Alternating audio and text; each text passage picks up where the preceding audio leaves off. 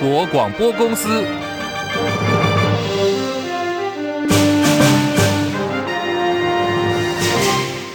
大家好，欢迎收听中广新闻，我是黄丽凤。总统大选倒数六十七天，蓝白合作谈了半年多，对于共推总统参选人还是没有共识。民众党总统参选人柯文哲今天坦言卡住了，国民党、民众党终究 DNA 不一样。那在现阶段，你知道吗？就对总统的选票最能够直接反映的是什么？就是很精确的全民调。我在想的是怎么赢得总统大选呢？国民党在想的是怎么赢过柯文哲。今天我跟国民党会谈不拢哦，是卡在这个政治价值。但是我后来发现，国民党是他的原则就两个：第一，他不要比民调；第二，他要当正的。我说，他要提出这个德国模式、日本模式，但意思是说，不管你选哪一个模式，我都会赢啊。所以你要不要参加？你为什么不用台湾模式？然后就开始讲全民调不准。我每次在嘲笑他们：哎，你们是用全民调把把把那个。郭台铭干掉的对吧？除非你故意要作弊哦。如果你就是让让公正的媒体去做，这很明显嘛。好，还是坚持啊，手机市话各半的全民调，这是今天的柯文哲。柯文哲这样说是有原因的，他在今天还秀出了民众党三份内参民调的文件。他说，对比民调显示，在萨卡度的情况底下，柯文哲呢不论如何都胜过了国民党侯友谊，更以百分之三到百分之八点四四的差距击败了民进党的赖清德。根据柯文哲的说法，是以历史眼光来看，蓝白合呢还是有一些成就的。不过他觉得总统选举合作目的是要选赢，应该要找出胜选几率最高的组合。他说，他个人是非常相信数据，认为现阶段最能够反映总统选票就是精确的全民调。除非是有人故意有心造假，否则当份数够多的时候，这个结果会是相当精确的。他说，一直觉得很奇怪呀，为什么不去用胜率比较高的组合，要故意用胜率比较低的组合，甚至会输掉的组合呢？他表示，这个就是他跟。国民党方面政治价值的冲突，而国民党侯友谊跟柯文哲是否合作没有进展。可是柯文哲呢，跟刚交出了百万连数的鸿海集团创办人郭台铭传出了柯郭和，让人雾里看花。对于在今天呢，柯文哲秀出了民众党三份内参民调，强调说呢，他自己还胜过了赖清德。对此，民进党发言人张志豪在刚刚回应说：“半夜吹哨子不会壮胆，也不会吓到民进党，倒是又羞辱了。”侯友谊也是民调啊，这是来自于美丽岛电子报，在今天最新发布，题目是：如果要政党轮替下架民进党，明年投票的时候应该投给柯侯郭三人当中民调最高的人。好，不认同的受访者比例有百分之四十五点四，认同的有百分之三十九点一。如果是萨卡都，民进党赖清德百分之三十八点五，国民党侯友谊拿到了百分之二十六点二，柯文哲拿的是百分之十九点九，侯友谊领先柯文哲六点三个百分点。换个情况来看，四卡都郭董加入了，赖清德拿到的支持度呢百分之三十五点六，侯友谊百分之二十二点二，柯文哲排第三百分之十六点九，红海创办人郭台铭百分之六点九，侯友谊在四卡都情况底下，根据美丽岛电子报同样领先柯文哲有五点三个百分点。义务役的役期即将在明年元月从现行的四个月要恢复成一年。现今两岸关系紧张，民进党总统参选赖清德日前曾经说，义务役男不会前往海陆空的前线战场。相关的言论今天被退辅会主委前国防部长冯世宽打脸。来听冯世宽怎么说：“我对这些啊，在这个时候最好不要批评。那你觉得义务役要上战场，就是去问问那些反对的人，好不好？不要问我。”我是军人，宪法有规定嘛？这个我们都这个国民都有服兵役的义务。那你服完兵役之后要上战场的时候，当然你要上战场，是不是？不要问我，不想回答。但是呢，冯世宽还是说了，他说国民呢有服兵役的义务，这是宪法规定的。服兵役期间如果发生了战争，当然是要上战场的。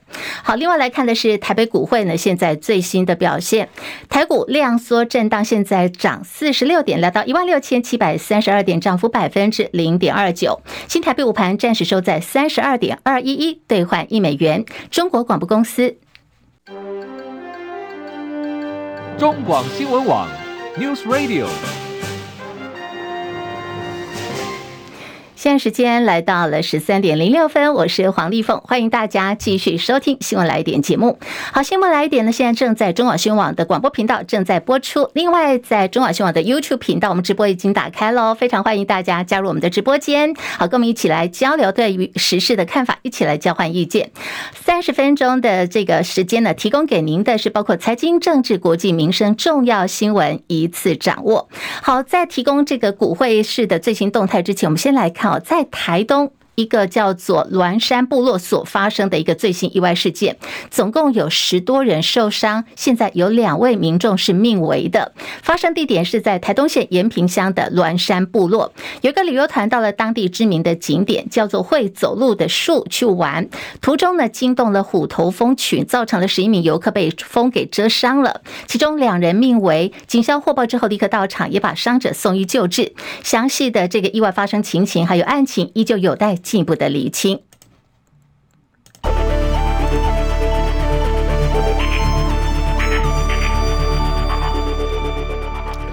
新台币兑换美元目前呢是暂时收在三十二点二一一兑换一美元，今天盘中贬值有一点四分，台币的部分来到了一万六千。七百二十三点哦，最新是上涨了三十八点，涨幅百分之零点二三，成交量两千三百九十四点九八亿元。柜台指数上涨零点四六点，两百一十九点九六点，目前涨幅百分之零点二二。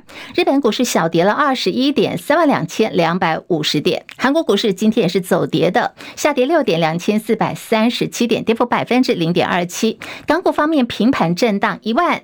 七千六百六十八点，目前大陆股市上海综合指数也是在平盘震荡，来到了三千零五十五点。深圳成指小涨十四点，一万零七十一点。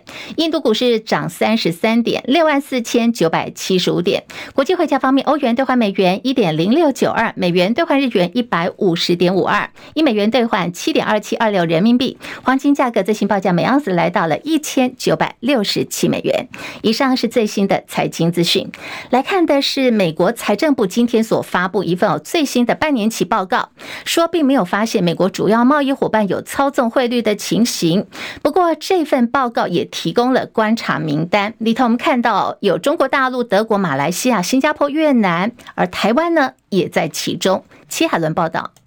美国财政部长耶伦表示，全球经济前景持续面临俄乌战争、中东地缘政治压力、核心通膨仍高，以及中国房地产行业压力可能加深的不确定性。美国财政部持续对各国货币措施保持警戒，强烈反对美国贸易伙伴人为操纵汇率。根据美国财政部向国会递交的一份半年期报告，没有发现任何美国主要贸易伙伴有操纵汇率的情况，但是也将中国、德国、马来西亚、新加坡以及台湾。湾和越南列入了观察名单。报告评估到今年六月四个季度，美国主要贸易伙伴政策，而这些贸易伙伴占美国商品和服务对外贸易的百分之七十八。比较这份报告跟六月的报告，瑞士和韩国不在观察名单之中，越南被重新纳入。报告也重申，美国财政部要求中国提高透明度，指出中国没有公布外汇干预措施，值得密切注意。记者齐海伦报道。美台军售，美方呢除了有延迟交货的问题之外，根据美国智库卡托研究所会诊发现说，现在美国方面积欠台湾的军购总金额已经高达有一百九十一点七亿美金哦。如果你换算成台币，这笔钱的总金额高达新台币六千一百七十二亿元。好，这是美方现在欠我方的一个有关于军售的款项，引发了国人的哗然。国防部今天有最新回应说，军售案是由美国政府保证，属于安全援助合作事项并不是盈利性质，并没有规定没有如期履约的相关法则，而美方对所有买受国家的规范，根据国防部的说法，都是一致的。国际货币基金在今天上调了中国大陆今明两年经济成长各四点零点四个百分点，所以说呢，在二零二三年经济成长可望达到百分之五点四。明年因为房地产行业持续不景气哦，外部需求低迷，将会放缓到百分之四点六。另外，德国当局宣布已经批准了德国企业博世跟英飞凌，还有荷兰公司恩智浦入股台积电在德国德勒斯登所新建的一个半导体工厂。以哈冲突已经满月了，以色列军队宣称呢，正在进入加萨心脏地区，在市区内作战，再度也呼吁巴勒斯坦的平民要迁往加萨南部地区。以色列总理尼坦雅胡表示，战后以色列会长期监管加萨。在这之前，根据现在尼坦雅胡的说法，他同意有考虑让战士战术上可以小停顿。小停顿的方式是什么呢？也就是这里停一个小时，然后呢，那个地区停一个小时，以利救援。能够进入加萨跟人质的撤离，不过他现在还是拒绝全面性的停火。而乌克兰的武装部队总司令顾问昨天收到了生日礼物，提到了俄乌战争打了也快两年。那么现在这个生日礼物呢？根据媒体报道，是一个很像是装饰过手榴弹造型一样的一个生日礼物。好，这个乌克兰武装部队的总司令当时呢也没有觉得什么有什么不对劲，所以他就把它当成做得很像的物品来对待，没有想。到呢，他就这个直接拉开了保险的拉环，这个长得很像手榴弹的生日礼物，居然就是手榴弹，当场爆炸了。这名顾问被炸死，一旁他十三岁的儿子也受了重伤。网络安全解决方案厂商有一份最新的研究，二零二三年网络犯罪活动大幅的剧增，跟去年同期相比，今年前三季啊，全球每个礼拜平均网络攻击增加幅度有三个百分点。这里头呢，台湾被列为是全球遭到网攻次数最多的地区。各组织包括我们的政府机关啊，还有企业等等，每个礼拜根据统计，平均遭受到一千五百零九次的网络攻击。时间来到十三点十二分，好。我们要来关注的是二零二四的大选，现在倒数六十七天了。民进党总统参选赖清德昨天公布了他的竞选总部组织架构。好，我们也算了一下，一共有九个，呃，有一共包含赖清德在内哦，另外是八个八个大咖亮相。政坛形容说这是赖神的八家将哦。对选战战术打法会带来什么样的变化嘞？连线中广资深记者张伯仲，伯仲上线了吗？上线了，立峰好。听众朋友，大家好。好，我们先把这个我们刚刚提到的赖神八家将点点名哈，大家听好了，有新系大佬前总统府的秘书长邱毅仁，好，这个头岛林哦又出来了啊，他出任是决策委员会的召集人。前新党立委姚立明担任竞总主委，小英之友会的陈茂仁担任的是后援总会的总会长，另外是总统府秘书长林佳龙，这次呢也有被派工作，担任的是总协调。嗯，好，我们现在看起来这个各个派系呢，其实都是有照顾到的。这里头政治光谱变动剧烈的姚立明，他曾经是前新党立委，出任的是赖清德竞总的主委，更是被广泛讨论了，甚至还出现说有这个打柯毙侯的这个声音哦。不中来看。现在赖清德的盘算是什么？刚刚立凤曾提到了整个发语词提到说，哎，赖挺赖八家将这个名词，对不对？现在很多人可能在他第一时间提出这八人名单之后呢，立刻这个挺赖八家将这个名词跑出来了。其实我在这边呢，特地稍微做一下背景说明。所谓的挺赖八家将呢，其实并不是什么新鲜的名词啊。呃，早在二零一九年五月，大家知道当时是蔡赖之争。他要和蔡蔡英文呢争取党内的总统提名啊，那么在最后的关键时刻，呃，当时呢已经是前台南市长，当然也是前行政院长的赖清德，被《镜周刊》独家直击，他滥用台南市府北部办公室啊，和包括当时的新系立委刘世芳、郭国文、吴思瑶、钟嘉宾啊、林俊宪、王国书、何新成，以及非属于新系的李俊毅在内，总共有八位民进党立委聚餐呢，去密商选战大计啊。啊，当时就被外界戏称是挺赖八家将，所以，哎，这两批人马是完全不一样的啊。那么他面对的性质也完全不同。但是我们大家都知道，最后当年的结果，赖清德是被英系给挡下啊。但是这一回新八家将呢，却是他用以民进党总统参选人的身份啊，公布他的党部啊竞选总部的组织架构成员。刚刚立峰也提到了，最受瞩目的莫过于前新党立委姚立明啊啊，他将要接掌定总主委一职。那么此外呢，呃，新系大佬，呃，也是前总统府秘书长邱义仁要出掌决策委员会啊，他要担任召集人。其他人选还包括了小英智友会的台北总会长陈茂仁，他要担任后援会的总会会长。那么总统府秘书长林佳龙呢，要担任总协调，呃，决策委员会召集人是邱毅仁嘛啊。那么刚刚提过，那么后援总会的总会长是陈茂仁。另外呢，前文化部长郑丽君。呃，其实他也这次也是蛮蛮关键的一个角色，我们稍后再来分析。呃，他要担任国政顾问团的召集人。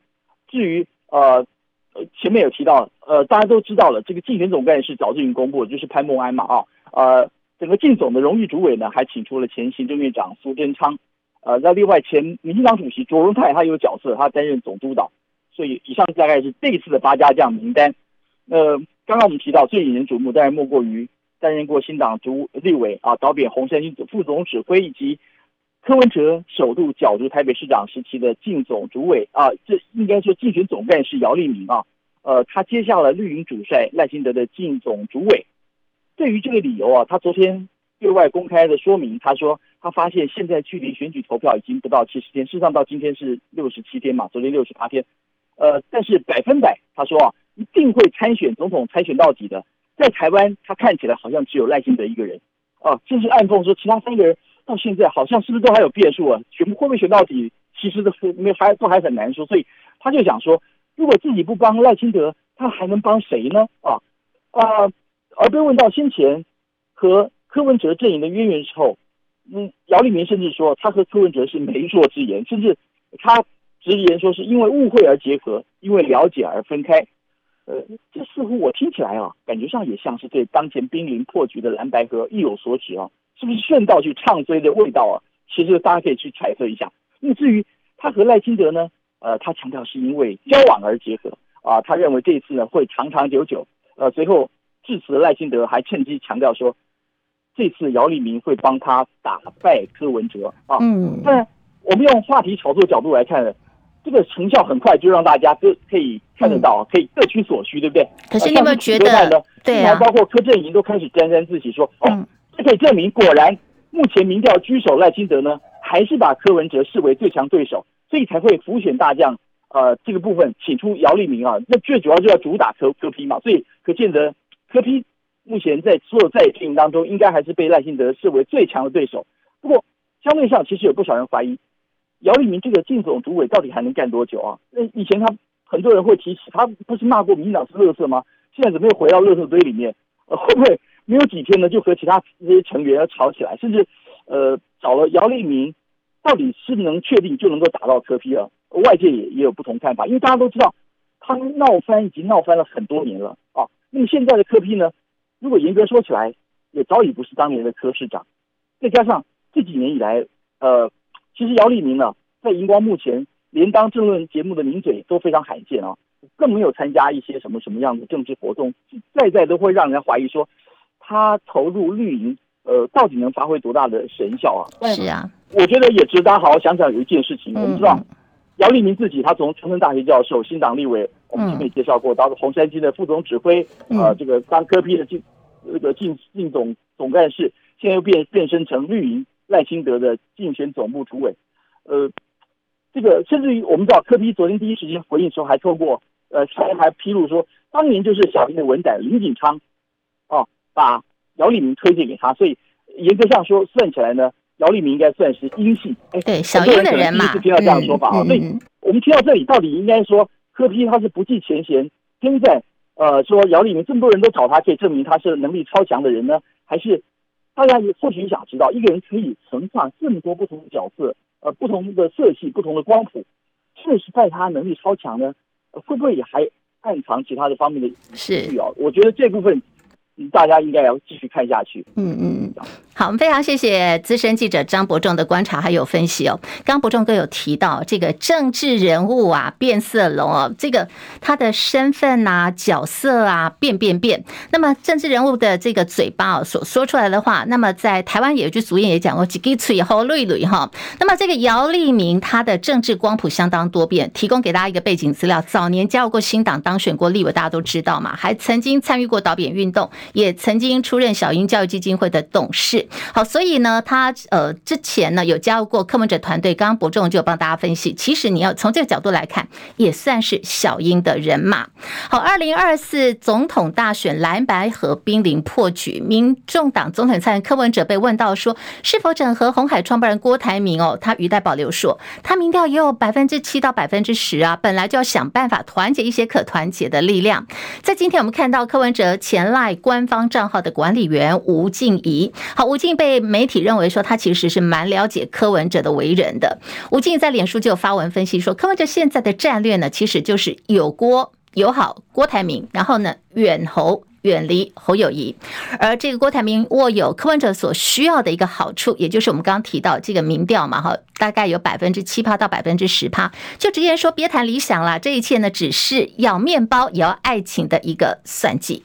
而蓝白合进展不顺利，柯文哲今天说，总统选票最能够直接反映的方法就是精确的全民调。媒体就有看到说，前雅虎奇摩总经理周开廉现身柯文哲的竞选总部，外界说这是否代表着，哎，现在周开脸呢，就是黄珊珊眼中要拍竞选合照的副手人选呢。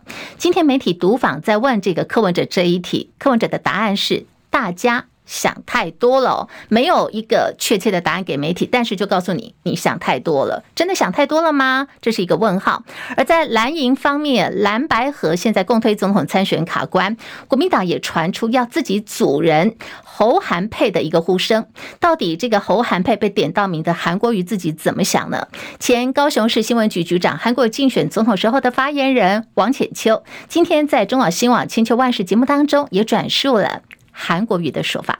那至于近来，因为蓝白河一直在焦灼嘛，拖拖拖。那他本人，呃，我就问他说：“那所以你到底有没有被实际的征询？”他说：“的确是有哦。”那说：“所以您到底有没有意愿？”哦，韩先生给我的回答是说，他只会好好的当啦啦队，他并没有意愿去搭配副手，目前没有这样的想法。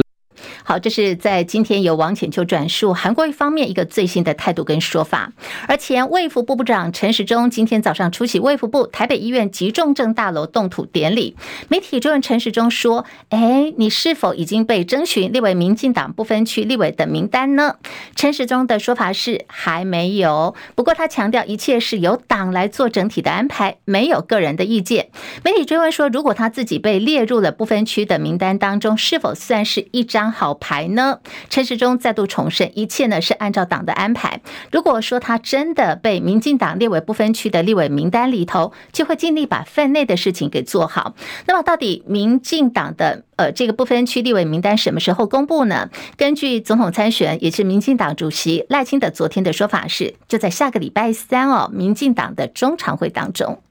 好，现在时间来到了十三点二十三分，我们要提醒我们线上朋友哦，帮忙按赞、订阅、分享、多刷留言板，帮我看一下我们在中广新闻 YouTube 频道，您在按赞的这个栏位按赞了吗？邀请大家多帮忙扩大中广新闻 YouTube 频道的触及率，好，我们能够来呃更长远、更来把这个新闻服务做好。谢谢大家哦，新闻网的 YouTube 频道线上朋友们，好，帮我看看是不是按赞了，再次感谢您。民众党总统参选柯文哲呼吁代理育母要入法，到底代理育母会不会纳入？会不会来这个法令放宽呢？卫副部长薛元今天说，目前人工生殖法里头已经有代理育母的相关规定了，而现在。是禁止的。不过，薛远也表示说，国建署已经在进行人工生殖法草案的修法，也举行了多场专家的沟通会议，草案正在逐渐的成型。至于说未来代理孕母不再禁止，或者是会开放呢？这个就有待社会大众进一步的讨论，大家凝聚共识了。最近在国内旅游的人，相对于国外旅游的人，其实。哎，好像还是往国外冲的比较多，可是国旅还在发展当中哦。为什么越来越多人往外跑呢？根据很多民众反映说，这是因为国内旅游的价格啊实在太贵了，令人吃不消。时代力量立委王婉玉表示，他自己带孩子出游也是越来越犹豫的。现在国内观光高房价的背后，根据王婉玉说，其实呢是住宿业劳工的低薪，讽刺这是一个关于台湾国旅的鬼故事，而业者竟然还想要开。放铝塑业的移工，王婉玉问说：“请问你们，你们这些业者缺的到底是劳工呢，还是廉价劳工？”王婉玉说：“今年上半年国内观光旅馆的房价平均呢，一个晚上要四千六百一十八元，跟新冠疫情之前对比，涨的幅度有百分之二十五。好一点的住宿，动辄要上万元的房价。但是比高房价更加离谱的是，我们住宿业广大劳工朋友们低薪的问题了。看到劳动部提供的资料，住宿业劳工。平均月起薪呢，只有三万块钱左右，年薪的中位数三十六万八千元，这个数据呢，远远落后台湾劳工的中位数。有很多的役男为了这个躲避兵役啊，真的是花招很多。那么现在有人为了闪兵，闪到了假同婚哦。呃，有两位义务役的士兵为了放假想放假，结果两人相约到区公所去办理结婚登记。哦，这样的一个同婚哦，居然诶，户政单位就让他办了，得逞哦。不过才放了一天假，就被这个军方呃营内的长官给发现了。部队长官在进行家访的时候识破，那么这个案子经过新北地检署的侦办，认定这两名阿兵哥触犯了陆海空军刑法。不过因为两人呢其实饭后态度还算好，所以予以缓起诉处分。不过呢也必须各自支付公库三万元。演艺圈的 MeToo 风暴，今天呢看到是艺人佑胜跟炎亚纶分别被北检跟士林地检署提起公诉了。今年全台的 MeToo 风暴当中，过去给人家是爱妻爱家庭形象的艺人佑胜中招，那么被曝说对自己担任负责人的经纪公司有三名的女性员工哦，他的手法就是在耳朵旁边吹气，然后袭胸，还假借说要到女方家里头借厕所，伺机对了一名公司新进的女员工强吻停耳跟。袭胸，相关的案情，台北地检署在调查之后，今天呢，把宥胜是提起了公诉。另外一位呢，一个是艺人炎亚纶，他被网红耀乐指控说，在耀乐还没有成年的时候，在严家被偷拍了性爱的影片，而且炎亚纶事后是坦承两人曾经交往过。私密影片的部分，他承认外流了，可是他说不是他本人流出去的。检方就火速指挥妇幼队搜索侦查，后来不是还发生了这个铜锣烧的事件嘛，就是这个妇幼队送检方铜锣烧嘛，一度还使得铜锣烧的店家大红哦。好，这个案子走到今天，士林地检署今天呢，依照儿少性剥削防治条例，对于炎亚纶提起了公诉。现在这个案子呢，后续到底还会怎么样的进行哦？现在媒体也在关注当中。另外是曾经执导《流星花园》《痞子英雄》《白色巨塔》等系列作品的名导演蔡岳勋，被爆出呢，他二十三年的婚姻现在发生了变化，说呢，有一名二十六岁的大陆籍的女星介入了他跟他妻子于小慧的婚姻，那么还传出呃蔡导呢跟这个陆籍的女星出双入对，不过现在呃蔡岳勋本人跟于小慧针对周刊的爆料还没有最新的回应。今天是二十四节气当中的立冬，台湾说呢，立冬哦，包当包脆康。那么在今天是很多进补的这个时间点，很多业者呢推出有这个姜母鸭，还有羊肉炉等等。不晓得今天大家午餐怎么安排呢？先祝大家午餐愉快哦。好，另外呢，在今天的天气方面要提醒您，虽然是立冬呢，可今天天气相当的暖，今天温度有二十九度左右。以上新闻由黄丽凤编辑播报，这里是中国广播公司新闻广。播网，那么稍后在广播的服务结束之后，我们在中广新闻 YouTube 频道的直播还在进行，也非常欢迎大家加入我们的直播间，一起来聊天聊新闻。中国广播公司新闻广播网。